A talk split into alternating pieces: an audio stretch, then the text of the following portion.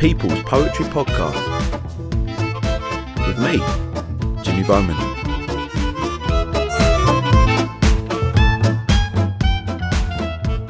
Well, hello. Welcome to episode three Series 4 of People's Poetry Podcast. This is the poetry podcast that follows me, Jimmy Bowman, an aspiring poet and teacher alike, as I travel the UK talking to established poets as well as poets who have just taken their first steps into the world of poetry, as I try to find out why it is we have just such a love affair with poetry in this country. This is a podcast aimed not just at those who already like poetry, but those who've never really considered it before. I want to show you that there's something in the world of poetry written for you. Series 4 is the first series in 2020, and what an odd year it's been so far. These certainly are unprecedented times we're living in. I'm, of course, referring to the global pandemic and the spread of coronavirus.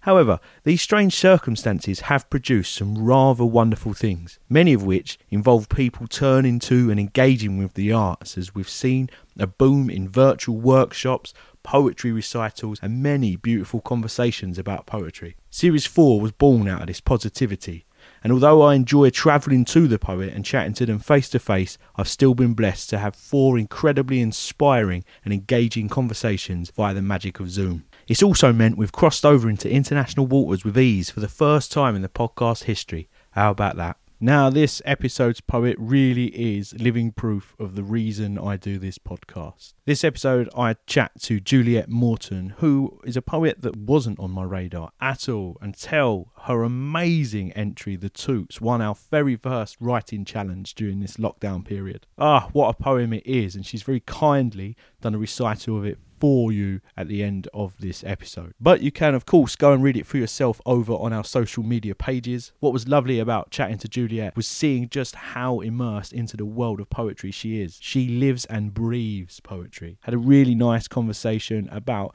her writing process and her approach to poetry. And she's involved in so many amazing, beautiful projects surrounding poetry. And it was great to talk to a poet about writing poetry to do with place, which is something I've always adored, but I've never been very good at myself. Anyway, enough from me. Here it is. So I'm chatting today to Juliet Morton, who is the winner of our first writing lockdown writing challenge. Um, I thought it would be nice to, yeah, congratulations. I thought it would be nice to, to chat to you and um, talk poetry. How are you? Yeah, I'm good, thank you. And thanks for uh, the badges and everything that I got through the post. And I'll have you know that that is the first poetry competition I've ever won. So I was thrilled. Oh, really? Yeah.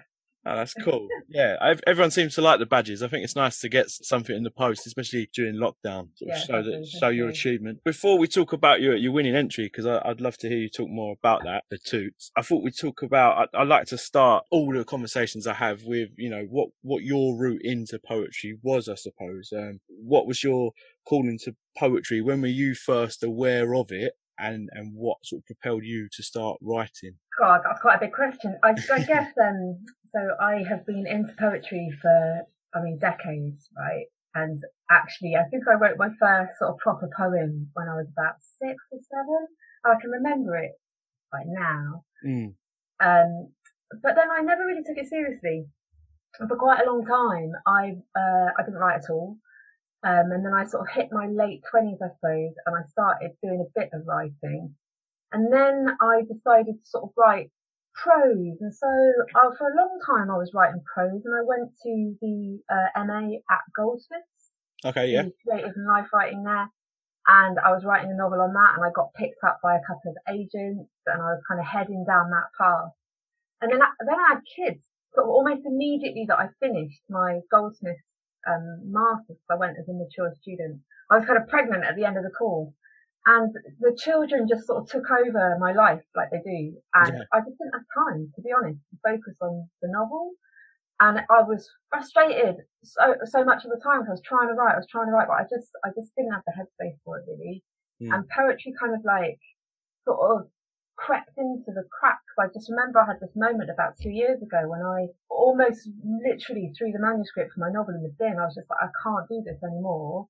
It's just making me feel frustrated. It's making me feel like a failure as a writer as well because I wasn't actually getting it done and I kept doing all these drafts and I was never finishing it. Yeah. I was like, right, that's it. I'm done with writing. And then, like about eight weeks later, I guess it was, I just started writing poems, and I, I just haven't stopped ever since. So it sort of, it just sort of snuck up on me. I'm just writing all the time now. Yeah, but it's something that's always been in my bones, and I do remember when I was writing back in my kind of novel writing days, I was, I remember saying to a really good friend of mine, I actually think I might be a poet. Yeah. people read my my prose all the time and they say that's so lyrical, yet so poetic. You know, that was a constant comment that would always come back. But I just resisted it for a long time. Were there? That's a long, long-winded answer to your question, but that's good. It's good. It's sort of by mistake, basically. Mm. Like you know, it sort of snuck up on me, like I say. And um, were you reading a lot of sort of poetry yeah. at the time? Who, Always. who, who, which sort of poets sort of jumped jumped out of the page to you, or do you think perhaps slyly inspired you? I mean, I read so much poetry and I've, I've read so much poetry like across the full kind of like British and American and African and Caribbean canon of literature. I was actually an English academic a long time ago and so I used to teach a bit of poetry and whatnot. In terms of like who jumps out at me now, I mean, I love Fiona Benson, Alice Oswald, Helen Dunmore's Inside the Waves, the last collection that she wrote as she was dying, still is just an amazing kind of litmus paper for me every time I go to that collection. I'm a great lover of, of poetry of, of place and landscape, perhaps less a lover of lyrical poetry. So I read probably quite a lot of place poets, but I'm also really interested in, I'm, I'm interested in alternative voices. I'm not really interested in the canon, right? Yeah. In the literary canon as such, like it kind of doesn't really, you know, it doesn't really float my boat at all. So I actively kind of go looking for different and new voices. Last year I really enjoyed Raymond Antrobus's collection, Anthony Anaxagorou, uh, Roger Robinson blew me away. Mm. Um, those kinds of writers I just find exciting and interesting yeah, yeah, and um, Isham Hutchins. There's a few there. You've so said so many. There's just so many. You know, yeah. Ocean Vuong, I love. Yeah, Roger Roger Robinson. Uh, it's been about three months ago. I don't, I don't think I would ever read anything by him before, but yeah, he really was brilliant. Jay Bernard has um, their collection Surge. I don't know if you saw that last year about the New Cross fires. Okay. I saw them read at the T.S. Eliot prize readings on the South Bank back in January, it was unbelievable. I mean, they held that giant auditorium of people like in the palms of their hands. It was just extraordinary. That's another amazing collection that came out last year. I have to give that a read. In terms of, you know, you, you had a big period of time where perhaps you weren't writing, and I think was it to me you said before this that uh, it was only sort of 18 months ago really you sort of took writing quite seriously. Now now you're you know back into the groove as it were. What what i'm always interested in talking to other writers about their their writing process if if that you do have one. Some writers don't but do you, do you find that you've got a way that you write or is it quite sporadic? I, well i write all the time and i write most days. So like whether i have a process or not within that i'm not i'm not sure. It's definitely tied to walking for me. Like, walking, okay. Uh, yeah, so I start most days with a walk of some description, and that might be after I've dropped the kids at school, or while we're in lockdown, I get out really early and I take the dogs for a walk, and that's my time really to gather my thoughts and quite often an idea will snag on my mind while I'm out walking and uh, I'll come back like with a poem or you know, I'll be developing something in my head and I quite often take notes like on my phone while I'm walking and that's my process really. Yeah. Early in the morning and late at night. Okay. Um, and more and more lately, I definitely write in my head. So I often get a poem quite fully formed in terms of its content in my mind before I commit much to paper. I don't like to commit too much to paper until I've got a bit of clarity in my head about what I'm trying to write about or what I'm trying to do with the poem or what I'm trying to say with the poem. Mm-hmm. Um, unless I'm using a form.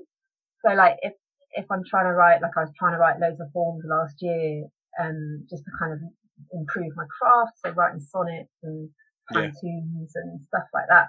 And then I perhaps will commit things to paper sooner just to kind of get that structure in place. Yeah. Um, but yeah, but otherwise I tend not to put things down until quite late on. And then, you know, actually Roger Robinson, I went to a Zoom like workshop with him the other day, and he was saying like writing a poem should take as much psychic space up in your head as brushing your teeth. And I thought that was actually an amazing piece of advice because it, I think it's really easy to get um, overwrought when you're writing poems, and it's quite important to kind of get those ideas, you know, down in your head or on the page as soon as you can, and then the kind of the writing of it really is in the edit. Yeah. Um, and then just sort of like working it over, but also with a lightness of touch, I think that's really important to try and keep that lightness of touch. And I think when you don't, it becomes really obvious when in the reading of a poem that it's got all tight and mm. kind of, you know, turned in on itself and um, you can sort of, you can see it, you can feel it on the page. I think one, one positive that has come from, you know, the situation we're in at the minute is these uh, as you said, like Zoom workshops, and there's there's lots going on. And I think I'm similar to you in terms of writing. In that, if I have an idea, I don't like committing it to paper until I've thought about it. You know, so much so I can see a light at the end of the tunnel. I think right, there's a point to this poem. I'm trying to say something, but everything I'm seeing online at the minute, just as what you said about the, the Roger Robinson brushing the teeth, is that this idea of free writing. I've been speaking all week to people about this. So I'd never really heard of this concept before. It's just writing, but not trying to edit or not going back, not scribbling anything out, not worrying about grammar. And I find that quite an unnatural process. Right. Is that something you, you know, sort of strikes a chord with you? Because I suppose if you're thinking of this idea and you, you don't want to commit it to paper unless there's unless you've got this idea fleshed out. That's kind of the same. Yeah, well, as sort of not free writing or as free writing. Sort of, sort of goes against the idea of free writing, doesn't it? But if it's if it's supposed to take the time that you clean your teeth in, you that that's the yeah. same. You're not supposed. Uh, to. But I think there's yeah, but I think that there's like a distinction between like what he's talking about, like free writing, and what he's saying about like the conception of a poem, if you know what I mean. So he's like sort of saying like, don't like, don't try too hard, like mm. pulling your poem idea together. And I think like that's what, I think that's what he was trying to get at. Then do work on it, you know, and actually sometimes I, um, I'll get quite, I get quite annoyed by people just thinking anyone could just write poetry because I don't think that's true. And I yeah. think there is, there's sure there's talent, but there is an art to it, you know, and it, and it is a craft, but it's a specific craft that um, I think is important for all of us to learn. Yeah. You know, and I feel like I'm an apprentice, and I don't think I'll ever stop feeling like an apprentice to the to the trade or the craft of poetry. And I think you know, that's where the editing comes in. Is that it's kind of it's like the sculptor with their chisel, you know, like just chipping away and kind of you know, shaping it until it's until it's right. And free writing has a role, I think, in kind of getting ideas out there, but whether or not you know I mean, I don't think that's the be all and end all of it. Yeah. You know, there's a whole other hinterland of process that needs to go on to make a good poem. I think I think the edit is you know something a lot of people struggle with. People got ideas, but it, it's the editing of it. And I know certainly when I started writing, it was almost like in the edit I'd I'd be trying to imitate poetry that I knew was successful, for want of a better word, and yeah, yeah. and that almost hindered me. What what does the editing process look like for yourself when you when you've got that idea, you've committed it to paper? Is it is it a long sort of arduous process, or are you, you sort of getting more used to what editing looks like now that you've been doing it a while? Yeah, I don't know. I, I do you know what I think. It I think it um it's partly about experience, but it's also about um it's about in each individual poem. So like some poems do come like really fully formed, I think, mm, and, like yeah. almost like ready to go. Like well, you know, by the time you get them to the page. But it just really depends on a case by case. Sometimes when I'm writing a poem and I know there's something in it, but I haven't got to it yet. Those are the kind of poet, poems that take a lot more editing and sometimes I'll go to a kind of, I'll go to other poets for inspiration sometimes thinking, okay, you know, the kind of poem I'm aiming for is a, I don't know, somebody I don't know, Derek Walcott, I mean, wouldn't do that, but you know, and I might go and have a look through just to sort of maybe pick out a word or just an image or just something that would just help me to kind of get back into the groove of my poem. That's a nice idea. Yeah, I do find that quite helpful. And then I was reading this really interesting um, essay by Caroline Bird the other day about, she's like, you know, once you think you've got your idea, don't stop, like keep going. You need to kind of like work out what the game of the poem is, but also what's beyond, like what's beyond the edge of the poem. And that's when you really get your poem. It's right. kind of going beyond where you think, consciously where you think you're going when you first start out. And I think that's quite interesting. So I've been trying to do that, like literally over the last sort of week or two. And it is kind of interesting where you end up, and I don't know whether that's going to be a successful strategy for me or not, but it's an interesting idea. Yeah, sounds interesting. Another thing we've been speaking about, especially, I don't know, it's come up a few times this series already, chatting to various poets, is this idea about um, of sort of finding your own voice when you start out writing. Is that something you feel you're you know that you have found that you're comfortable with at this stage, or do you think that finding your voice isn't is like a continuous process? Yeah, I mean, I think I think like I do use quite a lot of like characters, and I, I think this might partly be because of my background in what like like writing fiction. Mm-hmm. But I use quite a lot of character voices in my poems. So my voice, the voice of the poem, might not necessarily be my voice as a poet. But I think that where, like the way I would like frame my own voice is around not necessarily how I sound, although it would be in word choice, I guess, but it's, it's in what I choose to talk about, what I choose to think about in my poetry and like the kind of places that I choose to set my work. Yeah. And I think that, um, you know, like for me, this kind of getting into the poetry thing, I'm in my mid forties now. I've been, I feel a bit like I've been waiting to do this for a while. And I've got my voice. I just know I have. Mm. It's partly, just, I just feel like, I, I don't know, I've just been waiting around for it for quite a long time and now I've got it, I'm off, right? And it is, and I'm really clear, I think, just because I've given it a lot of thought over the years while I've been like breastfeeding late at night with my kids. Do you know what I mean? And all this sort of in the darkness of the night and stuff. Yeah, yeah. And just kind of thinking about what things like matter to me and what I want to say. And I do keep reminding myself, I don't think I've got it nailed at all. I keep reminding myself of it all the time. Is what am I trying to say? What do I want to see with my poems? What what makes what I'm doing different? I won't say unique necessarily, but you know, different. What makes my voice different? So, you know, I think there's times where um you can doubt that too, and just think, well, who wants to listen to like a middle-aged woman from like rural Gloucestershire? Mm. But you know, then you just have to kind of crack on. Yeah, yeah. You know, you're just compelled to do it. So I think I think that self doubt something uh, a lot of a lot of writers, it's definitely um, writers starting out anyway, or or sort of in our positions where you know we've not got hundreds of collections out in the shelves of Waterstones. It's something you continuously question yourself. Like, is is this worth anything? I guess. Yeah, yeah, and it takes a lot of emotional energy. Yeah, when you're sort of talking about um, writing process, and it's, it's a question that I've asked many times. I've answered many times, um, and I never seem to get the same answer twice, is when you've got your poem and, and you invested this time in it and you, you feel like you've come to the end, how is it for you that you know, right, that's, that's done now.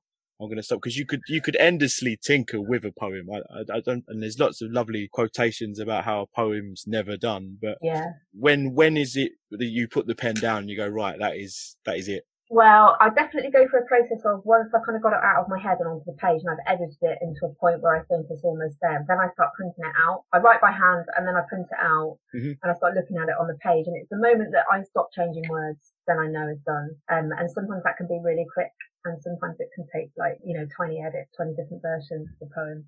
And sometimes, you know, I've got those few straggling poems hanging about that I'm not happy with and they're still not finished and perhaps they never will be. Yeah. You know, I think also a thing about, you know, needing to let go sometimes. But yeah, for me, it's when I stop messing about with like, you know, taking commas out and putting them back in again or dashes or, you know, full stops or yeah, you know, that, that sort of thing. Then I just, I just know it's something you know in your gut, I think. Yeah. Yeah, I'd agree. Why is it you write by hand? I write by hand more often than uh, not. Yeah, I know. Yeah, I think there's some sort of. Um, I think there's a really important connection between the brain and the the hand that comes out with the slowness of writing by hand that you do not get when you're typing. Yeah, I think I think you're forced to think more about, you know, what, what words are stuck on the page if you're writing it by hand. It's just easy to press backspace and delete if you're typing out a poem, I think. Yeah, right. And I like scribbling around all over the place. Like I, I get like a big A4 pad and I'm scribbling notes all over like in different spaces and stuff. And that helps me to sort of yeah, yeah, I mean, that's what, that's what, I do with these with these podcasts. I just scroll right, yeah. over, over, over pads and things. I think it looks quite artistic as well. I've seen online as well, um, just a couple of things that you know you've said to me, and, and and things that you've been reading, and there's this idea, you know, about every all poets want to get their stuff out there and, and be quote unquote successful, I guess, in poetry. But how often are you sort of applying to get your your poetry in places is rejection uh, a massive it seems to be a massive part of, of all writers sort of motivation to carry on getting the rejections back but is there anything in your writing career so far that you've you've heard in terms of uh, gaining success that you'd wish you'd known earlier perhaps oh. I saw because I mean like I've seen uh, I haven't read it myself. I was going to ask you if it was any good. The the craft, which is all about sort of writing poetry in the 21st century. But I mean, yeah. is there anything you've you've read or been told that, in terms of getting your work out there, has been quite helpful on your journey? Well, I think like definitely like, earlier on in kind of what I was doing, it was a kind of shock to realise like how low the uh, acceptance rate is mm. on a lot of, especially print journals. Um, and that was a real turning point for me was sort of recognizing that actually, you know, you're talking two to three percent in some journals it's a ten percent acceptance rate. You know, this the rejection rate is going to be like huge. And if you're not getting, you know, a hundred rejections a year, you're not doing it right. And yeah. um, now I forget that from time to time and occasionally I'll get sort of disheartened and I'm not as good at sending out stuff as I should be really, and that's not necessarily because I don't want to. It's just because I just get sucked into writing so much that I sort of forget, and I sort of realised the other day I hadn't sent anything out for ages, yeah. um, and I kind of like need to get on the case. But I was talking to a poet who's a really well established. I won't say their name, but they're a really well established poet with I don't know four or five collections under their belt. And they were saying of 117 poems that they sent out last year, 103 got rejected. Wow. So you know, that just, I mean, I don't know if this is bad, but it just made me feel a whole lot better. I was like, you know, yeah. Definitely, yeah. I never would have thought that. Yeah. It seems... I think that's happening up, right? And just recognizing it's not personal and also recognizing sometimes you don't always send your work to the right place. It's not their vibe or, you know, and also recognizing sometimes you're not ready yet. You know, I look back at some of the early stuff I wrote and I realise now it wasn't right. It wasn't ready to get sent out. Yeah, yeah, I think I think because as you said, you you put so so many hours, so many minutes into especially editing this one idea, and then some sometimes you can take it a bit too personally when it's the fifth rejection for the same poem. But I think you're right. It's water off a duck's back is is what you need to be. Yeah. So you got lots of lots of projects, as I said before this chat, that I wanted to ask you about. So, some of them I've heard of, some of them I, I don't have a, a, Scooby, so it'd be really interesting to to you know see what you're up to. One of the projects I've seen uh, on your Twitter that you were involved with, or, or some of your poetry was uh, involved with, was this places of poetry. Yeah. Yeah. So is that I'm right in thinking because I think they followed me a while ago, and they they were you wrote a poem and it's on a sort of digital map of the UK. Is that is that what it is? Yeah, so it was um it was the brainchild of Paul Farley. You know Paul Farley, um, the poet. Um, yeah. he uh, has done a lot of poetry with Place and did like this amazing book called Edgelands with Michael Symmons Roberts, and it's all about like the edges of places like the the industrial estates, the kind of disused bits of old canals and stuff like that. And he's kind of really interested in that kind of thing.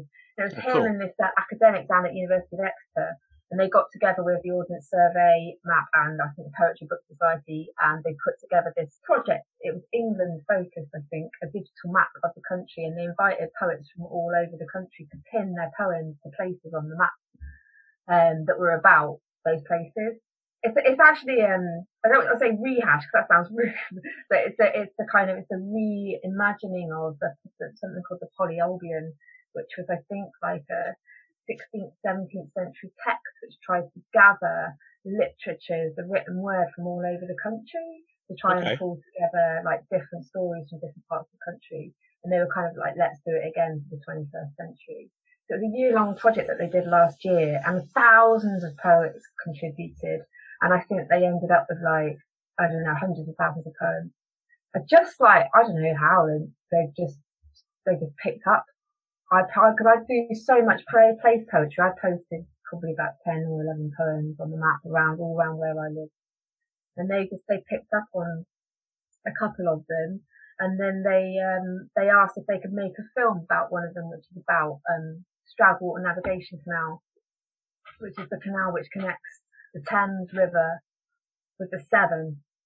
Okay. Um, and I'd written a poem about it because it played like a really major role in Britain's colonial expansion, partly as a trade route through from London out to Bristol and then on to like Africa, America, Caribbean, um, also because around here was the center of an incredibly powerful textile industry and a lot of the cloth from the industry was used as a trading cloth.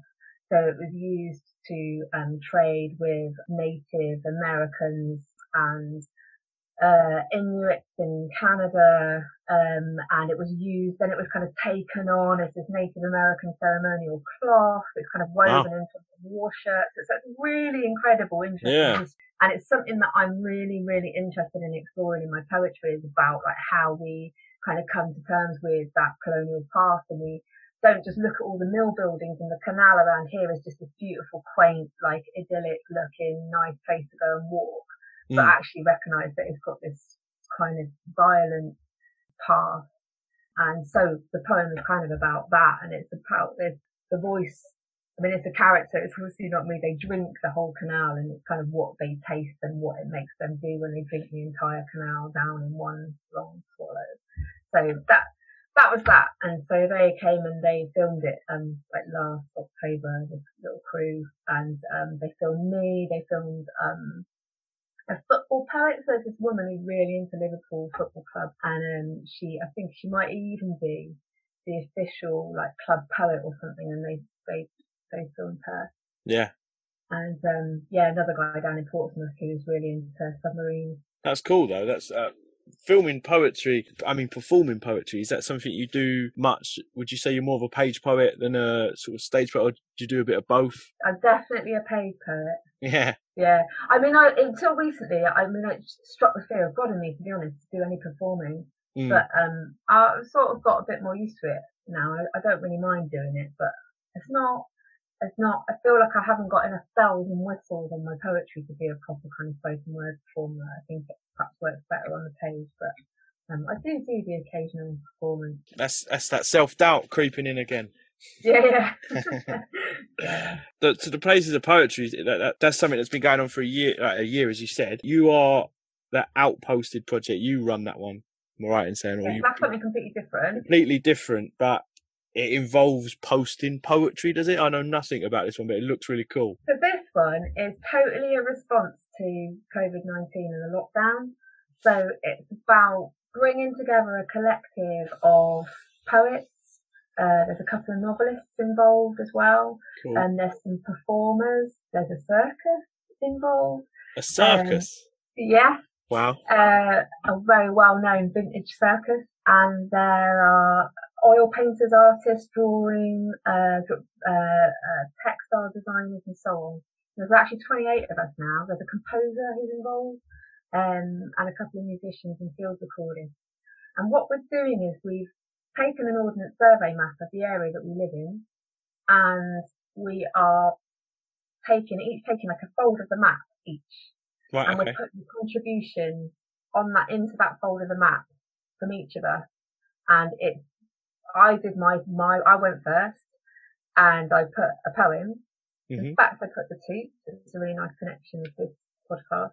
Yeah. I put the toots onto the map and I folded it back up and I put it in the post and I sent it to a guy who does um uh, woodcut printing. And then so he's going to put a print onto the map and then he's going to fold it back up and he's going to send it on. So who knows who it'll go to next. I know the composer is planning to walk an area of the map in isolation and then do a, a musical response and write a score and put that on the map.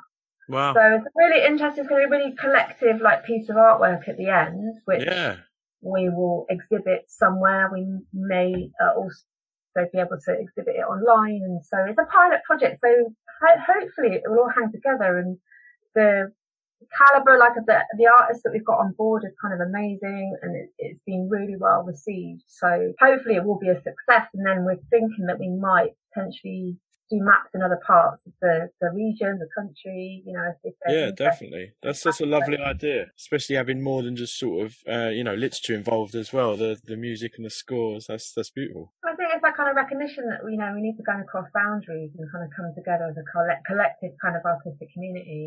And it just sort of seemed like appropriate for the time. Yeah, definitely. Well, I like I said, I like the fact uh, I see you post it on as well. There's something I don't know, something great about receiving things like that in the post, especially at this time. The other thing I see, I see on your Twitter, it says you're you're a poet in residence. What does that entail? That sounds like a lot of responsibility. What what is what's what's a poet in residence in entail? So talk to us about that. So I'm poet in residence at a lake where a lake in the Cotswold Water Park. So the Cotswold Water Park is uh, um, an area of kind of outstanding natural beauty. It's a, it's a big uh, park which has got about, I don't know, like 121 lakes in it or something, but one of them you can swim in. And I swim in there all year. And it's called Lake 32, um, or Waterland.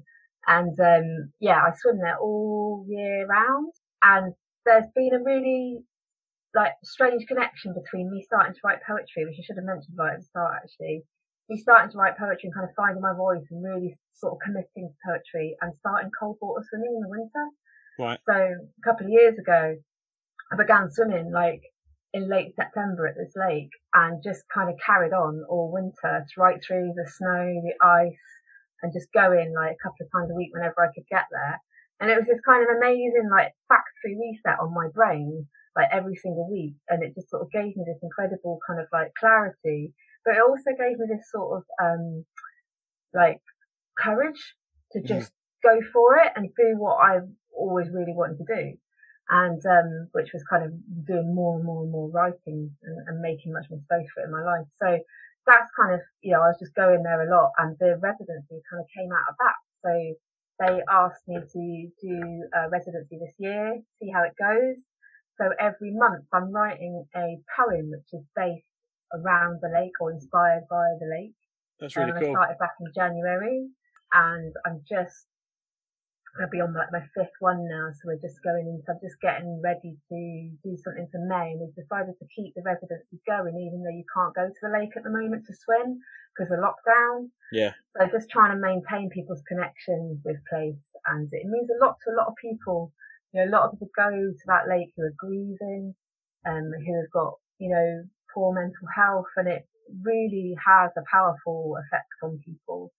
Um, and so we thought it was important, like I say, to sort of maintain that connection. So just finishing off a piece about nightingales, which um, nest uh, near the lake at this time of year. They return from West Africa.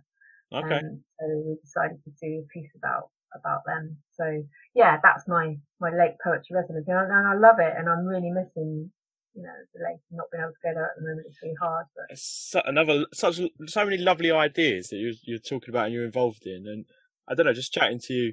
Place poetry is something I've, I've probably only fairly recently got into. Um, it wasn't until I had to start teaching the A level syllabus I forgot yeah. how much actually I quite like Wordsworth and you know the the romantic poetry, which is you know all all about these beautiful areas of, of England. And chatting to you, it, um, that it just sounds like you're very much uh, not all of your work, but a lot of it is influenced by um, your environment, which is it's lovely, lovely to hear. But Where... I think as well, like what a lot of people forget about like Wordsworth and the Romantics was how radical they were in their day. Yeah. You know, I remember sort of discovering that when I was studying English at university and sort of realizing that actually, you know, this kind of I wandered lonely as a cloud stuff masks a whole kind of hinterland of, of kind of revolution and radicalization and mm-hmm. kind of, you know, talking about like power dynamics and the politics and so on. And I think, you know, like a lot of what I kind of my my kind of place poetry definitely comes out of that tradition of kind of trying to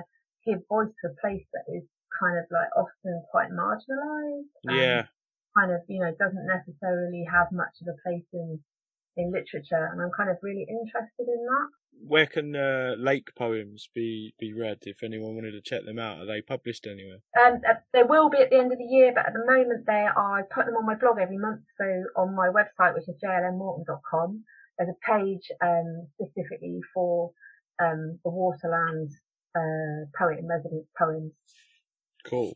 Check, check, those out myself. I suppose that, that links nicely into talking about um, the poem that first brought you to my attention, which which is the Toots, which won our first writing challenge. Um, and for all the sort of reasons I, I, I just spoke about, I mentioned this. You know, I got a I've never been there, but I had a real sort of connection with this place by just reading the poem. I just wondered if you could talk us through it for, for anyone that has that listens to the podcast and has read uh, your work on social media. Yeah, of course. So, like, it came out of a couple of things. It came out of a visit that I did to the Toots. I used to live really close to the Toots actually when I first moved back down. I'm from the area originally, but like I, I lived overseas for a long time and I lived in London and I moved back down here. I don't know eight years ago. When I first moved back down, um, I, I, lived really close to the Toots. When I went to visit it at the at the close of the year last year on the 31st of January, just at stuff, and it was sort of a really beautiful uh, evening, and it was that kind of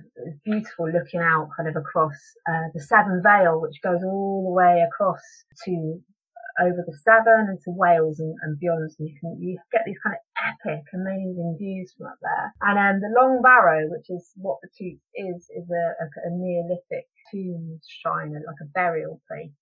And there's various kind of theories about and it's all theoretical because we're never going to know, you know, yeah. about what the Neolithic people kind of used to use it for. But there's like a lot of theory around it being a place where not only did people bury their dead, they would go back there to invoke the ancestors when they needed some guidance in, in life. So I was kind of thinking about that and I was kind of thinking about kind of paying respect to the close of the year, the death, the death of the year, you know, on the 31st of, of December. And it was kind of on my mind to write a poem about it at some point.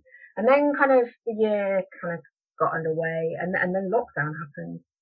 And, um, I can walk up to the Toots from my house, um, as part of my kind of daily state sanctioned exercise. Yeah and we've been in lockdown for about I don't know two weeks, three weeks, and I was kind of you know storming up there, and you know it things were getting getting quite a bit of cabin fever going on at home, and kind of just needing to just break out in the way that we all do, you know. Mm. And I was sort of going up there and and thinking, you know, actually it would be great if you could kind of go up there and ask for advice from your ancestors, for kind of guidance, really, to kind of help us through this really difficult moment in our lives and that's kind of where that was the kind of the, the, the root really of the of the poem. And I was thinking, you know, which ancestor would I would I call on? And it would almost certainly be my my gran, who was always very very kind and she oh just remember there was one thing that she always used to say which was that if you ever see a single magpie one for sorrow on its own look for the other look for the joy and you'll always mm. find it and to me that summed up so perfectly the kind of person that she was and the person that I would aspire to be and I just thought somehow I need to bring these elements together in the poem. Yeah. And so that's kind of like, you know, where, where it came from and kind of how it took, how it took shape. Yeah, how it kind of came to be. And I just kind of quite like that sort of slightly bonkers kind of, you know, raising people back up from the dead but it, it all sort of makes sense, like you know, whether it be the history of the place and the sort of ancestral parts to it, it, it did all sort of make sense. And there's something magical about grandparents anyway, I think. So yeah, yeah. It, it, all tied in beautifully. All that remains for me to ask you is it's quite a broad question, um, and I ask all the poets that that come on and chat is why, in your opinion, do you think people turn to poetry, um, you know, especially in the 21st century, such a archaic form of literature as poetry still seems to be a prominent part of massive parts of people's lives, like funerals and weddings. And yeah, why is it, in your opinion, do you think that people turn to poetry? I, I really do think that is part of the the job or like the thing that some of our really like our greatest poets do and the people that we do go back and read time and time again is they somehow manage to kind of like carry the the sort of emotional and um, psychological kind of weight of our existence. And I think that we go to them for instruction and for comfort. And I think it is, I think it's really, really interesting what's happened to poetry literally in the last sort of five years or so. um, as somebody who's been like an avid poetry fan for decades, it's been a bit of a revolution, really, yeah. recently.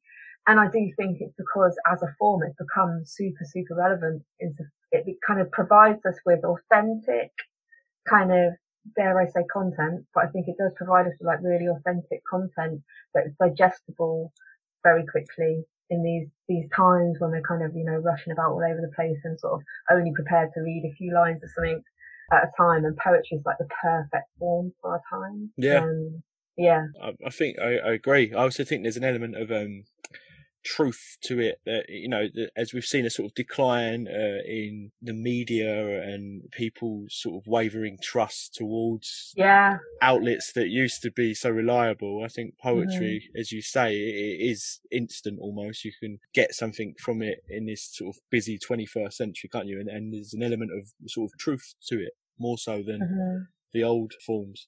Who? Um, yeah, so, that's a really interesting take on it actually that I hadn't really kind of considered before.